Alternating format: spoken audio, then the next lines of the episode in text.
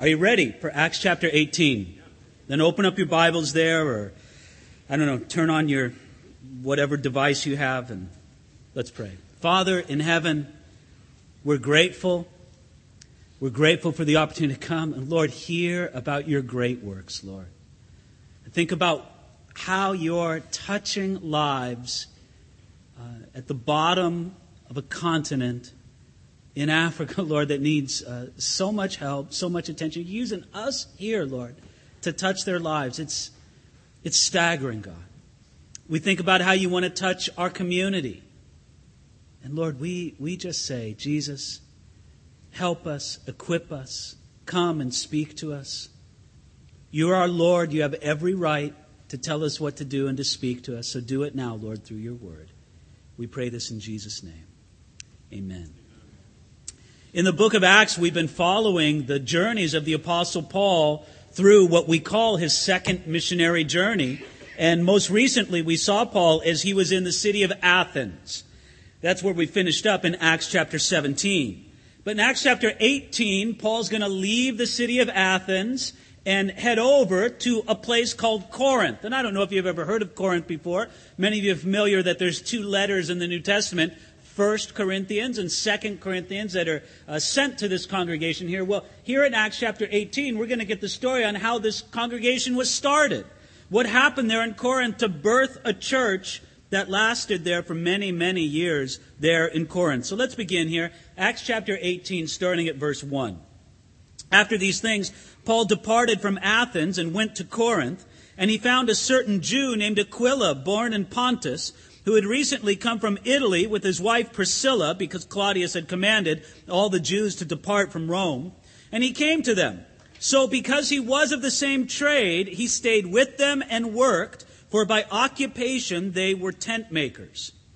So Paul leaves the city of Athens, and just think about Paul's great time in Athens, he was able there to speak in the synagogue, to speak in the marketplace, to make an impact on people in the community. But maybe his most famous opportunity in Athens was when he was able to go up to Mars Hill and speak to the, I don't know exactly what you'd call it, the philosophical debating or discussion society there on Mars Hill. And that, that particular message sort of had mixed results. I believe the Apostle Paul was cut short in what he really wanted to share. Nevertheless, eh, he had a, a, time in Athens and he left Athens and came to Corinth. And there, when he came to Corinth, he came to a city that was very different than Athens. Athens was this uh, shining city with beautiful, world famous architecture. Athens was a city full of uh, intellect and academia. Uh, Athens was the place where the philosophers just loved to discuss on and on and on in the way that philosophers do. Corinth? Corinth was a city with two famous harbors, a city of transit, a city of commerce, a city of business, and most of all, a city of immorality. Uh, Corinth was something like Las Vegas uh, exponentially amped up. I mean, it was a. I could go on and on tell you how immoral Corinth was. Let me just see if I can express it to you in two ways. Corinth was so uh, renowned, famous for its reputation as a center for immorality, that to act like a Corinthian meant to be sexually immoral. If you lived in the city of Rome and you said, Man, you're acting like a Corinthian, it'd be telling somebody you're sexually immoral, you're loose morally. And a Corinthian companion was slang for a prostitute. I mean, it was just the name, the city, the reputation was synonymous with immorality. Well, there, in that sort of cesspool of worldliness and corruption and immorality, the Apostle Paul met somebody really wonderful.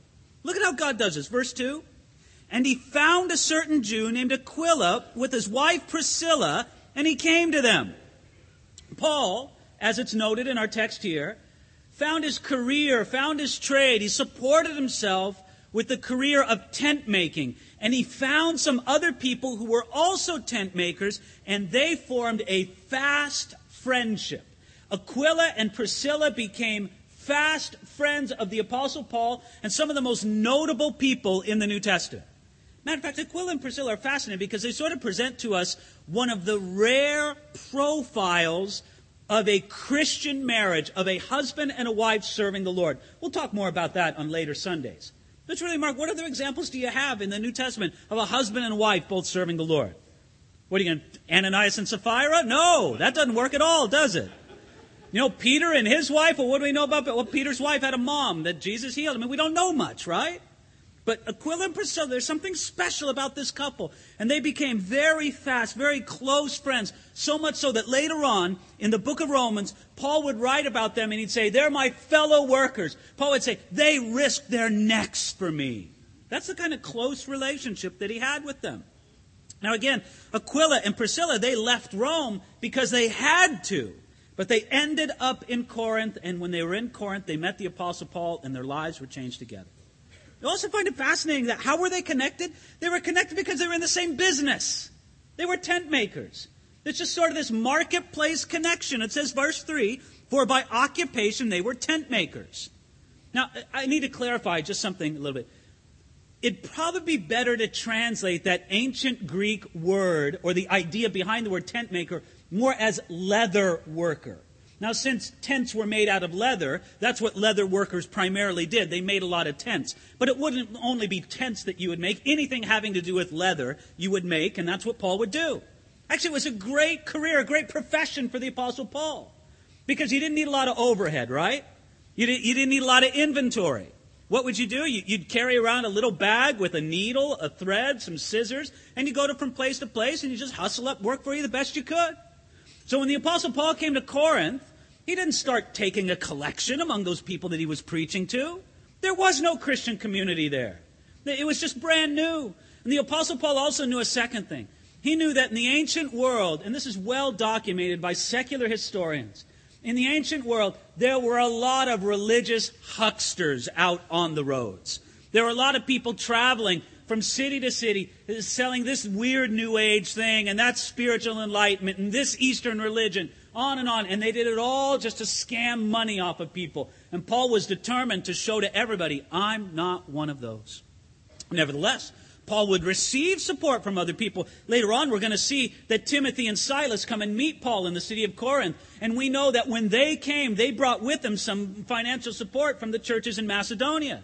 But get the point here. The point is, is, that Paul was a tent maker, a leather worker. He met this other family, uh, Aquila the husband, Priscilla the wife. They were tent makers, and they started their business together. Look at what it says right there in verse 3.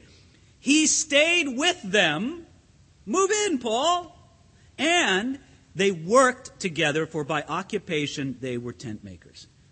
One more aside before we go to verse 4. Sometimes when you hear people talk about missions work today, you'll hear about people or missionaries being tent makers. Now, friends, when they say that, they're not meaning literal tent makers. You might be thinking, well, what are all these people making tents out on the mission field? I didn't know there was such a demand. No, no, no. To say that somebody's a tent maker in the mission field today is to say that they have some business, some career, some profession by which they support themselves in their missionary work. Uh, for example, uh, if somebody goes to China today and gets a job as someone who teaches English as a second language, and that's really their heart to go there and to work in that way and get paid for what they do, nevertheless, their real passion is to preach the gospel and to bring people to Jesus Christ. We would call that person a tent making missionary, even though they don't literally make tents. It's all drawn by the example of the Apostle Paul here. Verse 4 it says, and he reasoned in the synagogue every Sabbath and persuaded both Jews and Greeks.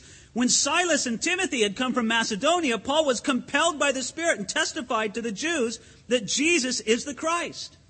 I find it interesting to see the difference here between verses 4 and 5. Verse 4 tells us that Paul was doing what he did in every city where he went, right? What was Paul's calling card? You know this, right? His pattern was going to the city. Where's the synagogue?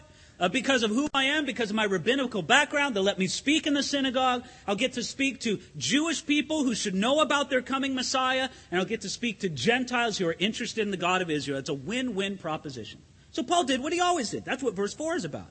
But notice, verse 5 tells us that when Silas and Timothy came from Macedonia, Paul was compelled by the Spirit. Now, I don't think he was compelled by the flesh before. But I think there's just something in verse 5 that tells us that he was so encouraged by, his, by the coming of these two friends of his, Silas and Timothy, that he felt, man, I'm just going to get after the work all the more. And he preached the gospel even more passionately and just lifted up the ministry to a whole nother level. I think that's wonderful. I think it's wonderful, first of all, that Paul did what he did in Athens and when he first came to Corinth, even though he was all by himself. The impression we get, Paul didn't like to work by himself. Paul liked having people around him. Paul liked the team. And it was a great sacrifice for him to keep dishing off people from his team everywhere he went. But he did it because he knew it was good for the gospel. But when Timothy and Silas came back from Macedonia, not only did they give a generous financial gift from the people in Philippi and Thessalonica and Berea, but he also received from them just their companionship and their friendship. And he was so amped up with it that he just continued the work on even more. You saw it right there in verse 5 that he testified to the Jews that Jesus is the Christ. Don't you wish you could hear some of those messages? Don't you wish? I don't know. I'm persuaded, I, you are too, I'm persuaded that when we get to heaven, one of the great things about heaven is that we're going to be able to, through some miracle of Blu ray or something like that, see these scenes, right? That God has them stored somehow. I don't know. But to me, heaven would be heaven if I couldn't hear Paul preach in Corinth the way that he did, right? If Paul couldn't be there and tell them, my Jewish friends, my Gentile friends, you need to know that Jesus is the Christ. He's the Messiah. He's the one prophesied by Isaiah chapter 53. He's the sin bearing servant. And when he hung on the cross, he bore the penalty for your sin. Look at Jesus. They're the perfect sin bearing servant described by Isaiah 53 and Psalm 22. And he would preach to them from these texts and he's opened up their minds about who Jesus is, about what Jesus did in dying on the cross and raising from the dead for their justification. And he would present Christ and him crucified to the people there in Corinth and people would respond. It's just wonderful to see the great response that would happen there in Corinth. But listen, you know you know that there's another pattern that we've seen throughout the book of Acts. The pattern goes something like this that when something good is happening, opposition comes, right? Something good was happening in Corinth. Paul was more charged up than ever, but look at the opposition coming in verse 6. But when they opposed him and blasphemed, he shook his garments and said to them, Your blood be upon your own heads, I am clean. From now on, I'll go to the Gentiles. And he departed from there and entered the house of a certain man named Justus, one who worshiped God, whose house was next door to the synagogue. What a scene! Okay, here's how I picture it. Paul, this is the movie that runs in my head, okay? Paul's preaching in the synagogue. And he does it week after week. And there's a lot of people who respond. There's a lot of Jewish people who respond. There's a lot of Gentiles who respond. But there's some people who don't like it. And some of the Jewish people, they, they become envious of Paul and his work there. And so what do they do? Verse 6 tells us that they began to oppose him and blaspheme. And I think that that really set Paul off. Oppose me? Fine. Blaspheme the name of Jesus Christ, whom I preach? I'm not going to stand for that. I can just imagine these opponents shouting out blasphemous words about Jesus, shouting out disgraceful and, and, terrible things, and Paul would have none of it. I think Paul went a little crazy here, don't you? Just a little bit. It says he shook his garments and he said, Your blood be upon your own heads. It's sort of a strong reaction from Paul, is it not? So strong. He shook his garments because he didn't want a bit of that synagogue dust to be on his garments when he walked out of there, right? It was kind of like this. Like the, the, the, uh, opposition from the synagogue shouted out, Paul, you're fired as our preacher. And Paul answered back, You can't fire me, I quit. And what did he do? He stormed out of the synagogue and right next door, right? There's a guy who loves the Lord. And he says, Paul, why don't you come preach at my house? Paul says, That's a fine idea.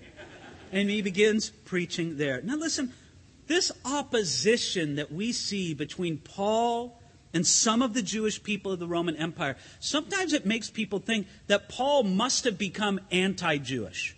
That Paul must have become so, you know, discouraged with, with the opposition that he faced from some of the Jewish people. But no, Luke wants us to know that that's not the case. Did you see verse 8? Look at it, verse 8. Then Crispus, The ruler of the synagogue believed on the Lord with all his household, and many of the Corinthians, hearing, believed and were baptized. Isn't that tremendous? I mean, in the midst of all this battle, the ruler of the synagogue says, Paul, I think you're right. I'm going to move next door from the synagogue over to the house of Justus. I'll just move one door over, and I'll listen to your preaching. What an impact, but what a way that Luke wants us to know that Paul was not anti Jewish, that Paul was not against Jewish people, not at all. There were people who rejected him. There were people who rejected his words about Jesus as the Messiah. But Paul never became hateful or hardened against the Jewish people. And so, what was the result of it? Look at it there in verse 8. It says, Many of the Corinthians, hearing, believed and were baptized. Now, isn't that tremendous? What could be better than that? You're the Apostle Paul. They're hearing, they're believing, they're being baptized. It's like this is heaven on earth for the Apostle Paul. No. Because look at verse 9. Now the Lord spoke to Paul in the night by a vision. Do not be afraid, but speak, and do not keep silent, for I am with you. And no one will attack you to hurt you, for I have many people in this city. And he continued there a year and six months, teaching the word of God among them. Now, friends, I'm going to base the next comments I have on a principle that God doesn't waste his speech, right? That God doesn't speak unless it's necessary, unless it's useful. Did you notice the first words that God said to Paul? Do not be afraid. Now, despite all the success, despite the many people who were hearing, the many people who were believing, the many people who were being baptized in Corinth, despite all of the success, I believe that there was a weariness in the soul of the Apostle Paul. That there was an anxiousness, a, a, a fear, if you want to throw out a German word, an angst in the heart of Paul, right? Here he is, he's just feeling, well, I think first of all he's wondering, look, it's going great, but I could get kicked out of town tomorrow. I got kicked out of Thessalonica. I got kicked out of Antioch. I got kicked out of, uh, of uh, Berea. It could happen again tomorrow. I'm always getting kicked out. Maybe these people, the work of God is going so good. Maybe I won't last here long. But let me tell you something. We, we want to think of the Apostle Paul as this tremendously stoic guy, right? The stiff upper lip. Nothing bothered him. Nothing set him aside. You know what? I believe it was fairly tra- traumatic to get kicked out of town after town. I think Paul got tired of it. And Paul just said, I, I want to sit down for a while and sink some roots down and some really train and disciple some Christians. I'm tired of going to a place for a few weeks and getting run out of town. So that allowed the fear, that allowed the anxiety to raise up in him. I think otherwise, too, there's, there's indefinable things. There's sometimes an indefinable weariness that can come to us when everything's going good. Do you know what I'm talking about? You, you look at your life and you feel like you've got every reason to be thankful and happy. Not that there's no problems. Yeah, you could pick out some problems in your life to be sure. But overall, you're blessed. But yet there's just a weariness within you. I believe that Jesus Christ wants to speak to you. I believe he spoke to the Apostle Paul. The text tells us so. And I believe that what he spoke to the Apostle Paul will speak to us if we'll open up our ears and listen. Here's God's successful, yet weary, anxious, somewhat fearful servant. And notice what he says to him first Do not be afraid. Paul, you're afraid because of the opposition. Paul, you're afraid because you see the Corinthian culture all around you and you feel like you guys are just like an island of righteousness and you could be submerged in a tsunami of wickedness because it's everywhere. When Paul walked down the street and he couldn't walk three blocks without uh, getting propositioned by ten prostitutes, don't you think that was weary to his soul? Don't you think just the, the, the, the filth and the, the, the degradation and the, the price that people paid for it, it just wore on him? To see sin and all of its ill effects so manifest in his face every day. That's weariness of soul. Paul, do not be afraid. Don't. Then what does he say next? Verse 9 still. But speak and do not keep silent. Don't you back off from your work, Paul. You speak and don't keep silent. Maybe Paul was so weary or he thought that the job is so overwhelming. There's so much worldliness all around me. Maybe the, the, the opposition from the synagogue is going to shut me up tomorrow. What's the point? Maybe I should just shut up anyway. No, Paul. You speak and do not keep silent. God has a call on your life. Do not back off from it. That's an important thing for Paul to hear, right? And then he says in verse 10, this is beautiful. For I am with you. I love it. Paul, here's two commands. Don't be afraid. By the way, that's a command. Have you ever embraced that as a command? God's command to you today don't be afraid. God's command to you today keep working in the calling to which God has called you. Don't you back off from it. For Paul, that was expressing the word speak and do not keep silent. But why? Why should I do it, God? You know, I just love it how God doesn't give us this positive thinking, pie in the sky, just, you know, every cloud has a silver lining, you know, that kind of weak, lame, buck up, friend kind of thing, you know. Tough times don't last, but tough people do, you know, and all the rest of that stuff. I'm so happy that God has so much more concrete encouragement for us. You know what his concrete encouragement is for you? For I am with you. You could take that to the bank. You really can. I am with you. Jesus is with me. Jesus is beside me.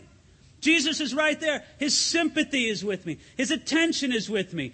I'm a co-worker together with him. He promises that his presence will be there, for I am with you. That's not some, you know, dream with rainbows and unicorns. That's beautiful. That's concrete. He is with you. And, verse 10, if that's not enough, for I have many people in this city. Paul, you wonder if your work's doing anything? You, you wonder if maybe it's just all, you know, fizzling out? No. Paul, I got many people in this city.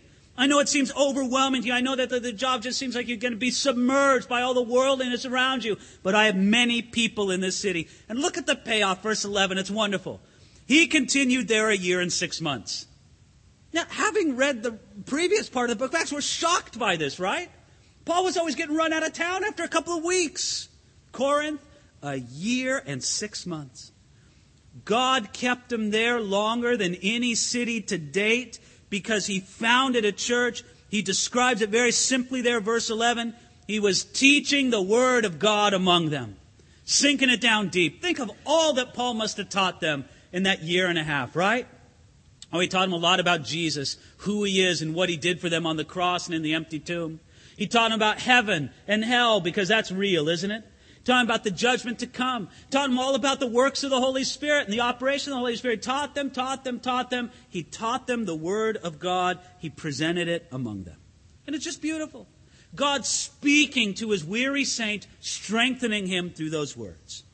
Well, you want to know how much God was protecting Paul? Look at this story starting at verse 12. When Gallio was proconsul of Achaia, the Jews with one accord rose up against Paul and brought him to the judgment seat, saying, This fellow persuades, persuades men to worship God contrary to the law. Now you can just imagine Paul thinking, Here we go again, right? Here we go again. You know, I've got this hostility, this opposition. The guys from the synagogue are very angry with me, or at least some of them are. Dragging me before the judgment seat. Here we go. Now look at verse 14 where it says, And when Paul was about to open his mouth, Gallio said to the Jews, If it were a matter of wrongdoing or wicked crimes, O Jews, there would be some reason why I should here bear with you. But if it's a question of words and names and your own law, look to yourselves. For I don't want to be a judge of such matters. And he drove them from the judgment seat. Isn't that great? Right about when Paul's going to say, okay, I'll defend myself the best I can, before he could say a word, God defended him through this Gallio, through this man who was the proconsul of Achaia. Isn't that remarkable? God defended him. God was fulfilling the promise that he made to Paul before. Didn't he tell Paul, don't be afraid? Didn't he tell Paul, speak?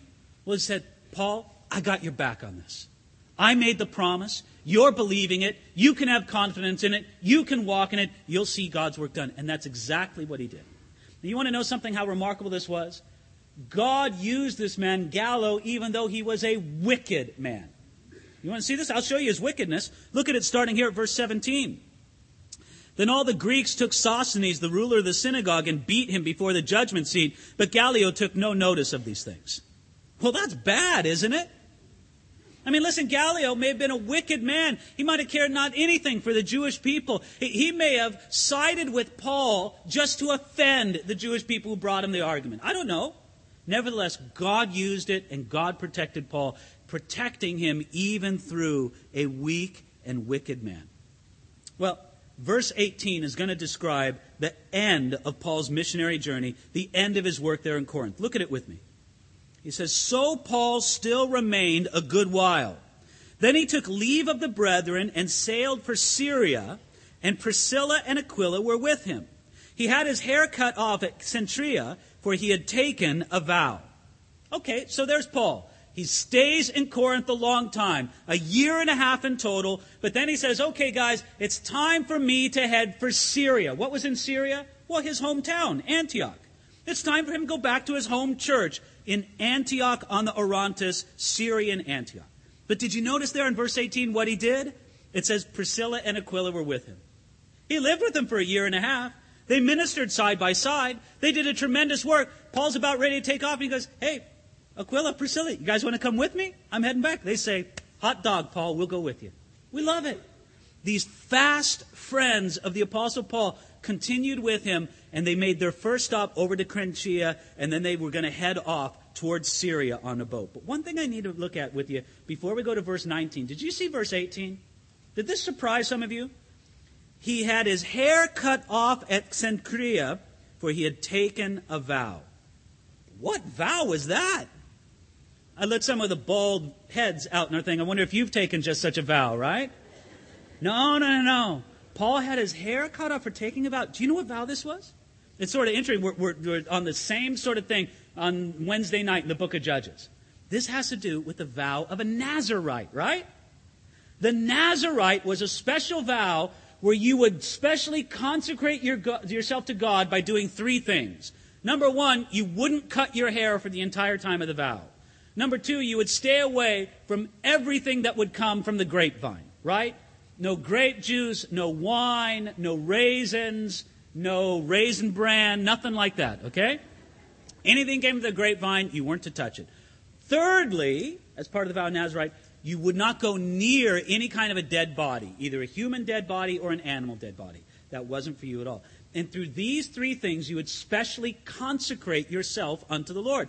Well, at the conclusion of your Nazarite vow, let's say you took a Nazarite vow for a year. At the end of it, you would cut off your hair and you would take that hair over to the temple in Jerusalem and offer it in a special ceremony before the Lord, and that would be your sacrifice unto God. It would be the end of your season of consecration. And that's what Paul was going to do. Now, this sort of blows my mind for a couple reasons. First of all, it tells us where Paul is going. When he leaves Corinth with a handful of hair, he's going to Jerusalem to offer it. Okay? The second thing it tells us and again, I think this is just a wonderful reminder from Luke as he writes the book of Acts. He's reminding us Paul is not anti Jewish, right? He's still observing this Jewish custom that was meaningful to him as a method of consecration. He wasn't saying, oh, I want nothing to do with Judaism or any of its forms or any of its practices. No, not at all. Paul still carried on in some of the traditions of Israel because he was a Jewish man.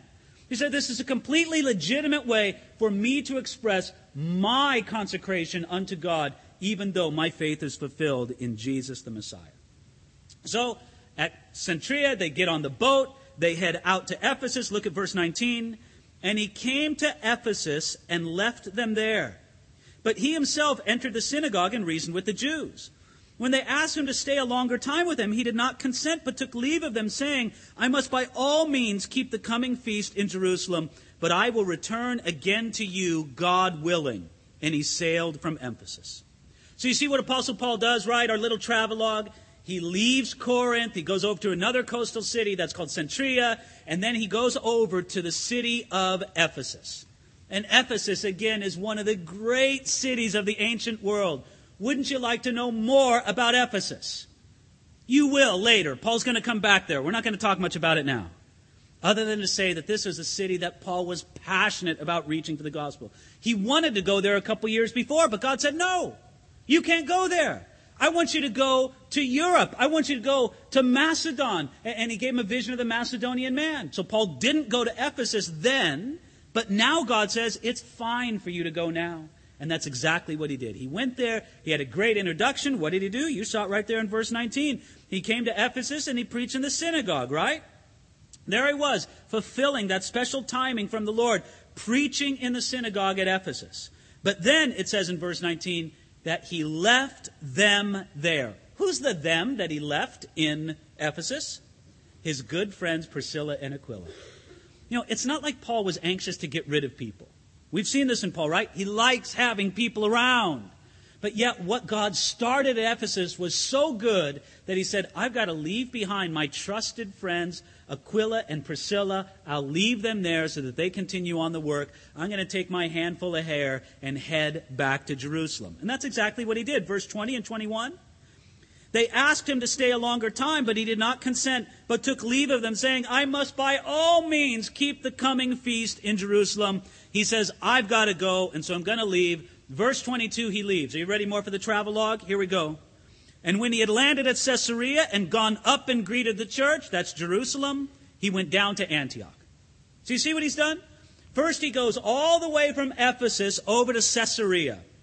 By the way, it was just a few weeks ago. We were standing in Caesarea, that very same city on the shores of the Mediterranean where Paul preached. We did a little video from there, right? Maybe some of you saw that. It's that same place Paul would have sailed into, landed at Caesarea, greeted the Christian community there. Then what does it say in verse 22?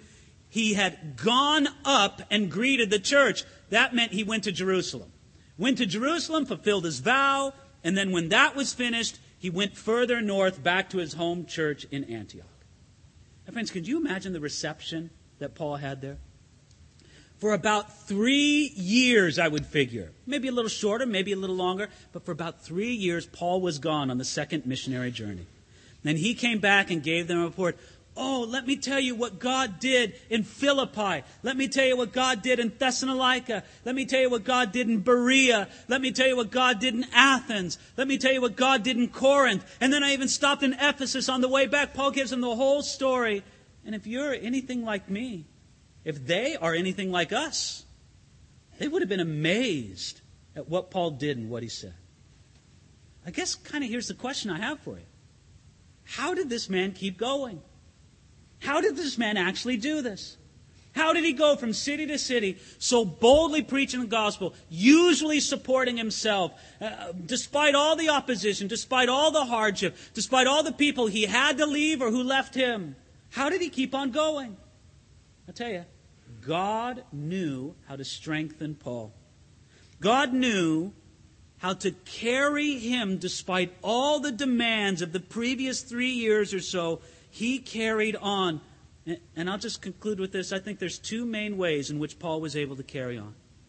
Number one, God brought him people, right? People to support him. Timothy, Silas, Aquila, Priscilla, those were strategic people that God brought into his life to be a support, to be a strength, to be a blessing. Friends, are you very open to that idea? I want you to be completely open to the idea that Jesus may want to bring you what you need through another person. Another person. Maybe somebody sitting right around you. Maybe somebody you haven't even met yet. Maybe somebody's going to stand up here on the prayer team afterwards. Jesus often wants to meet your need through another person. And I'll just call it what it is. Sometimes it's our pride that makes us say, no, only Jesus directly can reach my need. Well, listen, I'll just tell you. There's oftentimes people who wallow in some kind of misery, who, who are despairing, who, who are at their point of weariness and it seems unrelieved. Why? Because God has everything available to meet their need. He just wants to bring it to, a, to you through another person, and you're shutting that person out. God brought this to Paul through people. But then there's another way, maybe even a more precious way. God brought Paul a special word. Did you see it? Do you remember it in verses 9 and 10? What did God say to Paul? He said three things that I believe with all my heart that even though he spoke them in some demonstrable way to the Apostle Paul, I think God would want to speak the exact same things to you. I believe it. I believe that God's word was not for Paul only, but it speaks to us across the centuries by the power of the Holy Spirit to you and to I. I believe that there are weary souls. I believe there's people, you, you may not have any reason to be weary, you might have every reason to be weary. But there's weary souls, and Jesus wants to speak to you right now about your need. Here's what he wants to say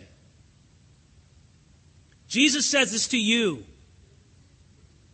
Now, I know the person next to you, your husband or wife, you're elbowing them in the ribs. Okay, listen up to this is for you.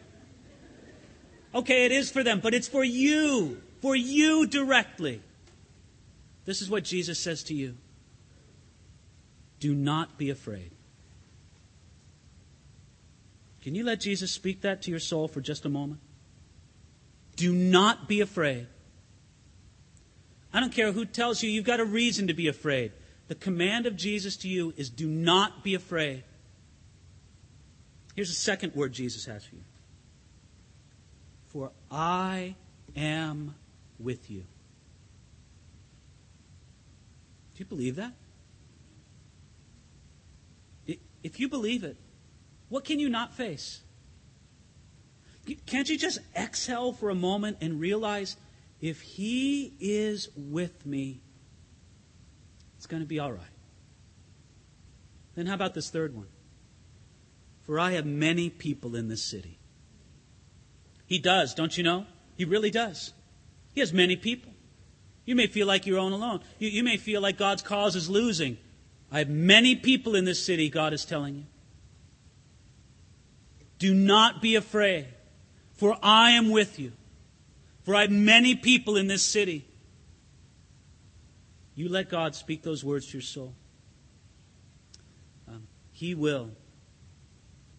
He will keep you going, and you will not succumb to the weariness that's bothering you right here, right now. Father, we thank you. We thank you for the matchless love of our Savior. The same love that drove him to the cross the same love that made him give everything for us. The same love that sustains us right now. Jesus, I pray that you'd speak that word to each individual soul. And I pray, Lord, especially for those who have had a hard time believing it. They've had a hard time believing that they shouldn't be afraid, a hard time believing that you are with them a hard time believing that you've got many in this city. Jesus, persuade our unbelieving hearts. Do it, Lord. Do it for your glory. We pray this in Jesus' name. Amen.